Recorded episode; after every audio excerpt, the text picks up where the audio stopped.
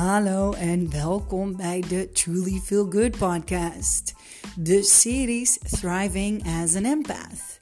Waarin jij als invoelend mens elke dag een nieuwe tip van mij krijgt. Uh, waarin ik deel uit het boek van Judith Orloff. Uh, dus een stukje Monique en een stukje Judith. Ik zou zeggen, lean back and enjoy met deze tip van de dag.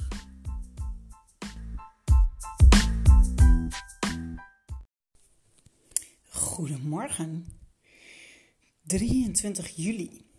Het, het, Thriving Empath thema van vandaag heet, um, is Chronic Talkers. Hmm.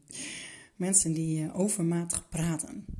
Ik moet er dus nu al om lachen, omdat ik weet dat andere mensen vinden dat ik veel praat ik, uh, ik ben van, uh, van een andere mening. Dus ik, uh, ik ben nu al benieuwd wat ik ga lezen. Um, komt ie. We gaan, we gaan gewoon lezen en dan ga ik kijken wat ik ervan vind. komt ie. Have you ever been cornered at a gathering by someone who starts recounting their life story? Or just won't stop talking? The person doesn't even take a breath for you to get a word in edgewise. Although you appear fidgety or restless, these talkers just don't respond to nonverbal cues. Sensitive people are commonly overly polite because they don't want to offend others. Like them, you may endure the long tirade, but afterward, you feel exhausted and need a nap. Identify the chronic talkers in your life. Is it your mother in law, friend, co worker, or hairstylist? Identify who they are and note the environments in which they tend to take you captive. At family dinners, on your lunch break, or on the phone. To empower your relationships, develop a strategy to prevent chronic talkers from ambushing you. With a smile, say, I'm sorry, but I must interrupt. I'm late for an appointment. Another socially acceptable exit strategy that I use is Please excuse me, I need to go to the bathroom. You're not a victim. You have the right to set boundaries with chronic talkers. Set your intention. I will practice interrupting a chronic talker with kindness. Doing this will preserve my energy and spare me from being trapped by a barrage of draining words.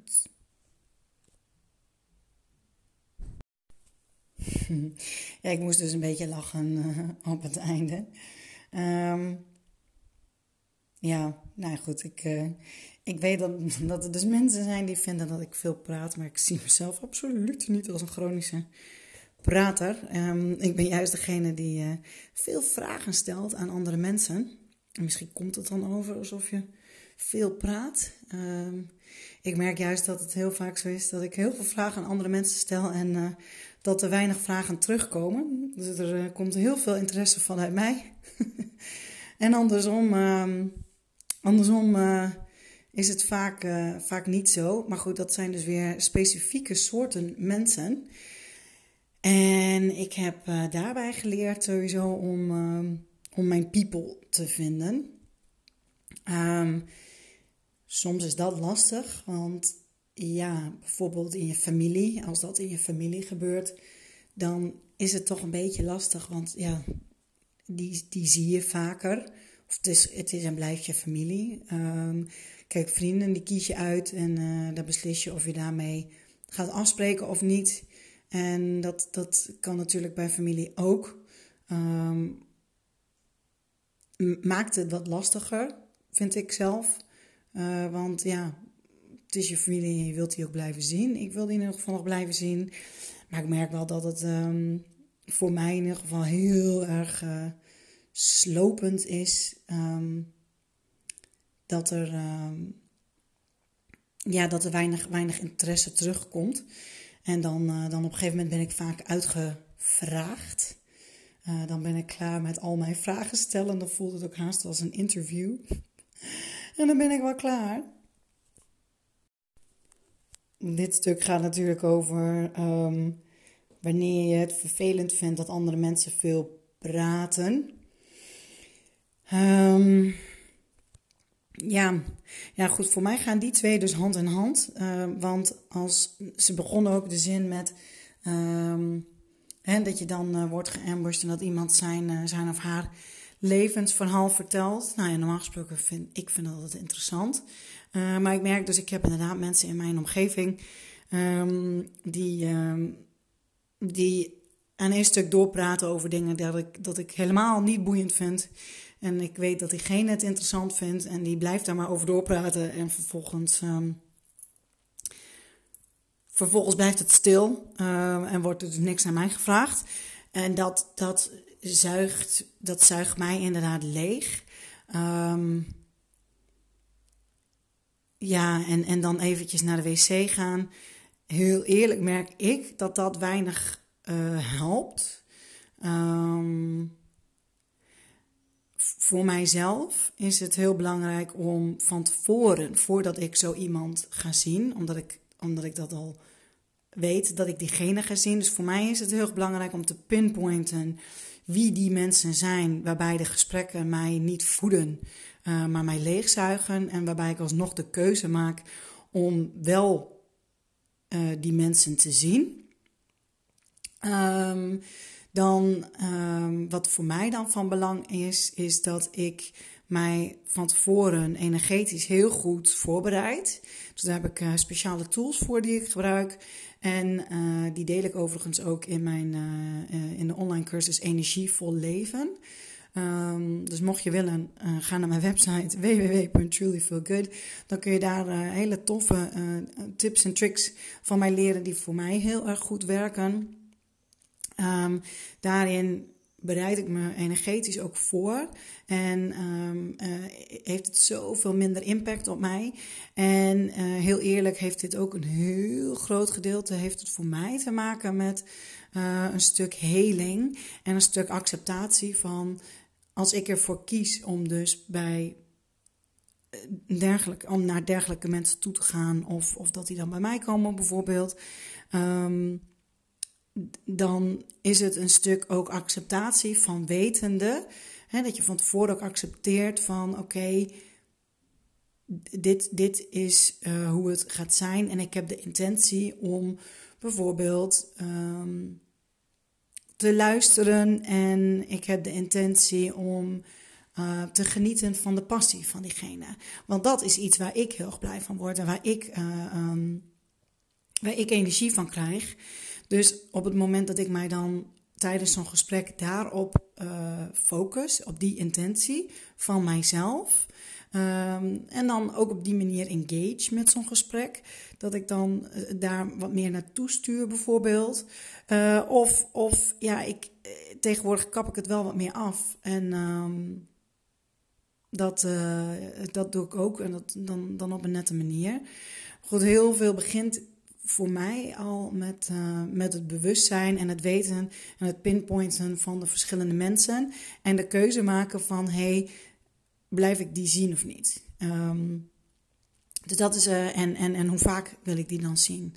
En uh, wanneer ik ze ga zien, dat ik me goed voorbereid. En ook na die tijd, dat ik ook mijn energiewerk doe. En dat ik ook na die tijd mij echt, um, ja, mijzelf daarvan um, schoon was uh, energetisch gezien. Dus ja, dat is, uh, dat is wat ik daarvan heb. En heel eerlijk met onbekende mensen. En als het mij niet boeit, ja, dan uh, heb ik er zelf niet zoveel moeite mee om, om diegene te onderbreken. En dan ga, ik een, dan ga ik iemand anders opzoeken. Als het bijvoorbeeld een feestje is, zoals wat zij hier omschrijft. Zo zie ik het een beetje voor me. Dan, uh, dan onderbreek ik diegene en dan ga ik zeggen dat ik iets anders ga doen. Of dat ik, uh, dat ik iemand anders wil spreken. Of iets, iets in die trend. Daar, uh, daar heb ik zelf dan niet zoveel moeite mee.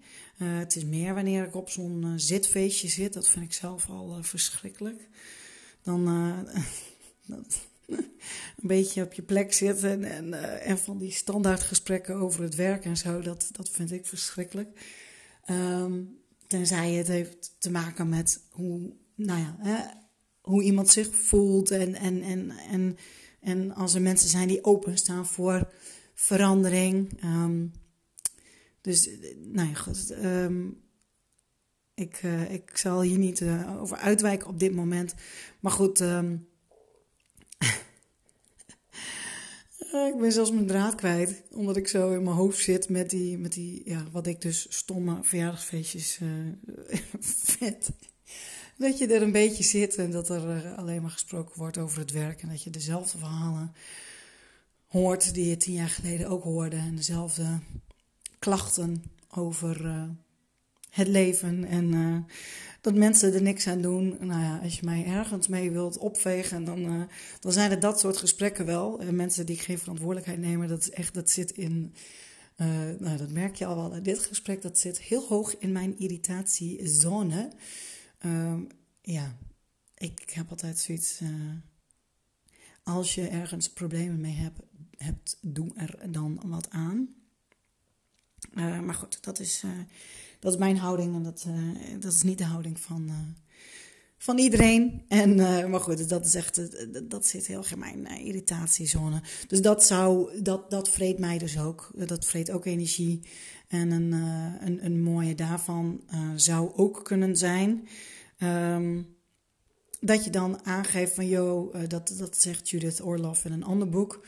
Um, over emotionele vrijheid, zegt ze van bij dat soort mensen, want dit zijn eh, emotionele vampiers, hoe zij dit ook uh, aangeeft. Dit soort mensen die dus, dus ja, eigenlijk alleen maar kunnen klagen, bijvoorbeeld, waar ik het nu over heb. Dat, dat zijn inderdaad mensen die mij leeg kunnen zuigen als ik dat toesta. En uh, zij had dan als tip dat je tegen dat soort mensen aangeeft van... oké, ik, kan, ik kan maar zo lang naar je luisteren... tenzij je bereid bent om te praten over oplossingen.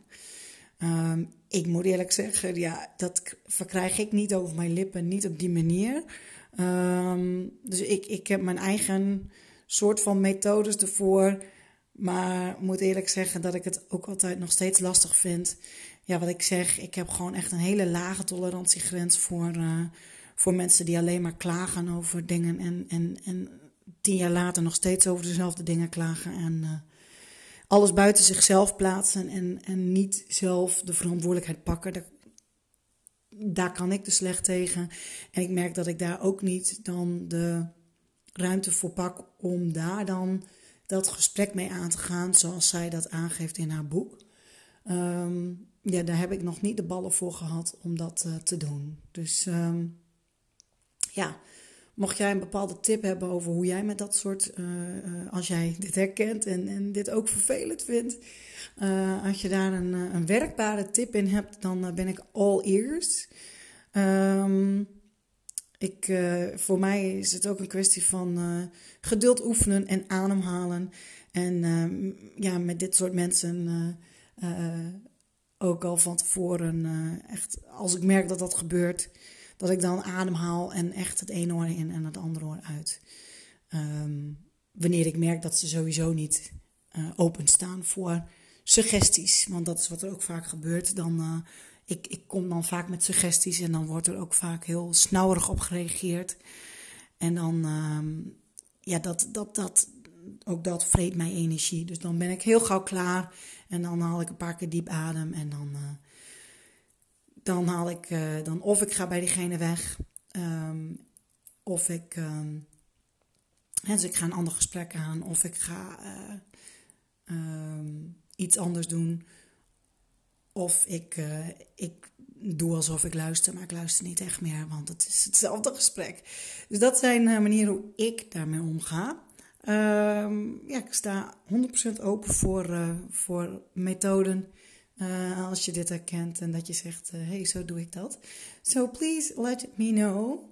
En um, ja, we gaan door naar uh, de, de, de tip van morgen. Dan is het 24 juli. Ik zeg: hele fijne dag en um, tot morgen en doei doei.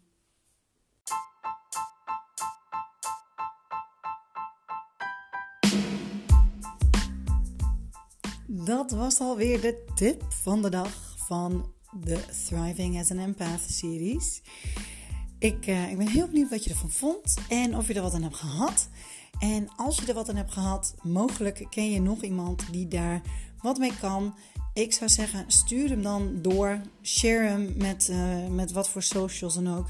En mocht jij je nou afvragen of je zelf een empath bent, dan raad ik eh, vooral aan om aflevering 19 te luisteren.